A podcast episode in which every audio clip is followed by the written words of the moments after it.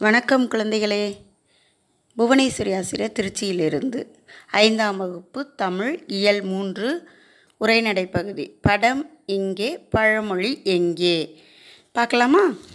பழையனூர் மாந்தோப்பில் கிளி ஒன்று இருந்தது. அதன் பெயர் செல்லம்மா. அந்த ஊரில் அதை அவ்வாறு தான் பெயர் சொல்லி அழைப்பார்கள். மாங்காய் காய்க்கும் பருவத்தில் தோப்பிற்கு வரும் சிறுவர்களிடம் ஒரு படத்தை மரப்பொந்திலிருந்து எடுத்து காட்டும்.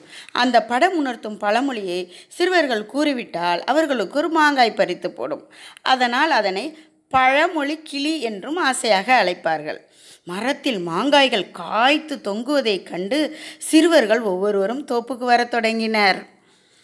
முதலில் பிரபு கிளியிடம் செல்லம்மா நான் பிரபு வந்திருக்கிறேன். ஓ பிரபுவா நன்றாக இருக்கிறாயா? நான் நன்றாக இருக்கிறேன். உன்னை பார்த்துவிட்டு மாங்காய் பருத்தி செல்லலாம் என வந்தேன். மிக்க மகிழ்ச்சி. நான் காட்டும் படத்திற்குரிய பழமொழியை கூறினால் நானே உனக்கு மாங்காய் பறித்து தருகிறேன் என்று கூறியவாறு கிளி ஒரு படத்தை எடுத்து காட்டியது. இந்த படம் உணர்த்தும் பழமொழி என்ன என்று யானை ஒன்று கழுத்தில் மணியுடன் உள்ள படத்தை காட்டியது. யானை வரும் பின்னே மணியோசை வரும் முன்னே என பிரபு கூறிவிட்டான். சரியாக கூறினாய். இதோ உனக்கு மாங்காய் பறித்து தருகிறேன் என்று மாங்காய் பறித்து தந்தது. ஐ ரொம்ப நன்றி செல்லம்மா என்று கூறி மாங்காயை பெற்றுக்கொண்டான் அடுத்து வின்சென்ட் வந்து எப்படி இருக்கிறாய் செல்லம்மா? யார் வந்திருப்பது? வின்சென்ட் வந்திருக்கிறேன் செல்லம்மா. எனக்கும் மாங்காய் வேண்டும். என்கிறான். இந்த படம் உணர்த்தும் பழமொழி என்ன என்று சொல். மாங்காய் தருகிறேன் என்று. பெரிய ஆறு அதற்கு அக்கறையில் ஒரு சோலையும் உள்ள ஒரு படத்தை காண்பித்தது. இக்கரைக்கு அக்கறை பச்சை என உடனே கூறிவிட்டான். வின்சென்ட். நன்று சீக்கிரமாக விடை கண்டுபிடித்து விட்டாயே. இதோ உனக்கு மாங்காய். எனக்கும் மாங்காய் கிடைத்து விட்டது நன்றி செல்லம்மா என்று கூறி மாங்காயை வாங்கி கொண்டான். அப்போது கனிமொழி வருகிறாள். கனிமொழி ஏன் அமைதியாக நிற்கிறாய்? உனக்கு மாங்காய் வேண்டாமா? வேண்டும் செல்லம்மா. இந்த படம் உணர்த்தும் பழமொழி என்னவென்று சொல் பார்க்கலாம் என தென்னை மரங்கள் காற்றில் ஆடுவதும் அம்மியும் குளவியும் பறக்கும் படமும் காண்பித்தது. உடனே கனிமொழி சூறைக்காற்று வீசுது என கூறினார் இல்லையே கனிமொழி இன்னும் கொஞ்சம் யோசித்து சரியாக பழமொழியை கூறு என கிளி கூறியது. ஆ ஆடைக்காற்றில் அம்மையும் பறக்கும் என கூறினாள். அழகாக கூறினாய். இதோ மாங்காய் வாங்கிக்கொள் என மாங்காயை கொடுத்து. உண்மையாகவே நான் அழகாக கூறினேனா? நன்றி செல்லம்மா என கூறி மாங்காயை பெற்றுக்கொண்டாள் என் நண்பன் முகமதுவும் வந்திருக்கிறான் செல்லம்மா என கூறுகிறாள்.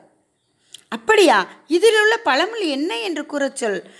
மாங்காய் தருகிறேன் என்று ஆலமரம் வேப்பங்கட்டைகள் பற்களை காட்டி சிரிக்கும் சிறுவன் நாலடியார் புத்தகம் திருக்குறள் புத்தகம். ஒரு சிறுமி பேசுவது போலுள்ள ஒரு படத்தை காண்பித்தது. உடனே முகமது எனக்கு தெரியும் கூறுகிறேன். ஆளும் வேலும் பல்லுக்குருதி நாளும் இரண்டும் சொல்லுக்குருதி என கூறிவிட்டான். மிகவும் அருமை. நான் உனக்கு மாம்பழமே தேடி பறித்து தருகிறேன் என்று மாம்பழம் பறித்து கொடுத்தது.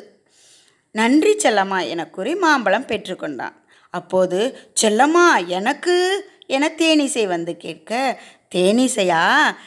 இதில் என்ன பழமொழி இருக்கு?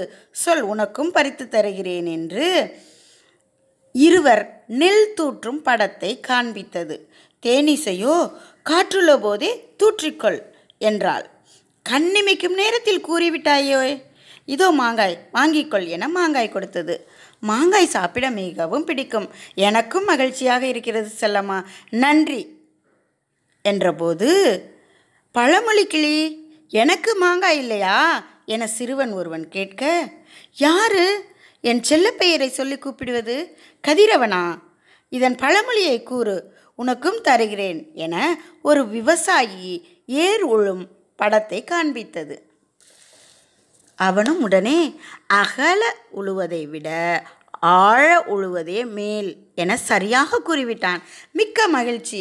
இதோ உனக்கு மாங்காய் பெற்றுக்கொள் என ஒரு மாங்காயை கொடுத்தது. ரொம்ப நன்றி பழமொழி கிளி என பெற்றுக்கொண்டான். கூறி சிறுவர்கள் அனைவரும் செல்லம்மா நாங்கள் இன்னும் நிறைய பழமொழிகளை தெரிந்து கொண்டு மீண்டும் நாளைக்கு வருகிறோம் என கூறிவிட்டு மிகவும் மகிழ்ச்சியாக வீட்டிற்கு சென்றனர்.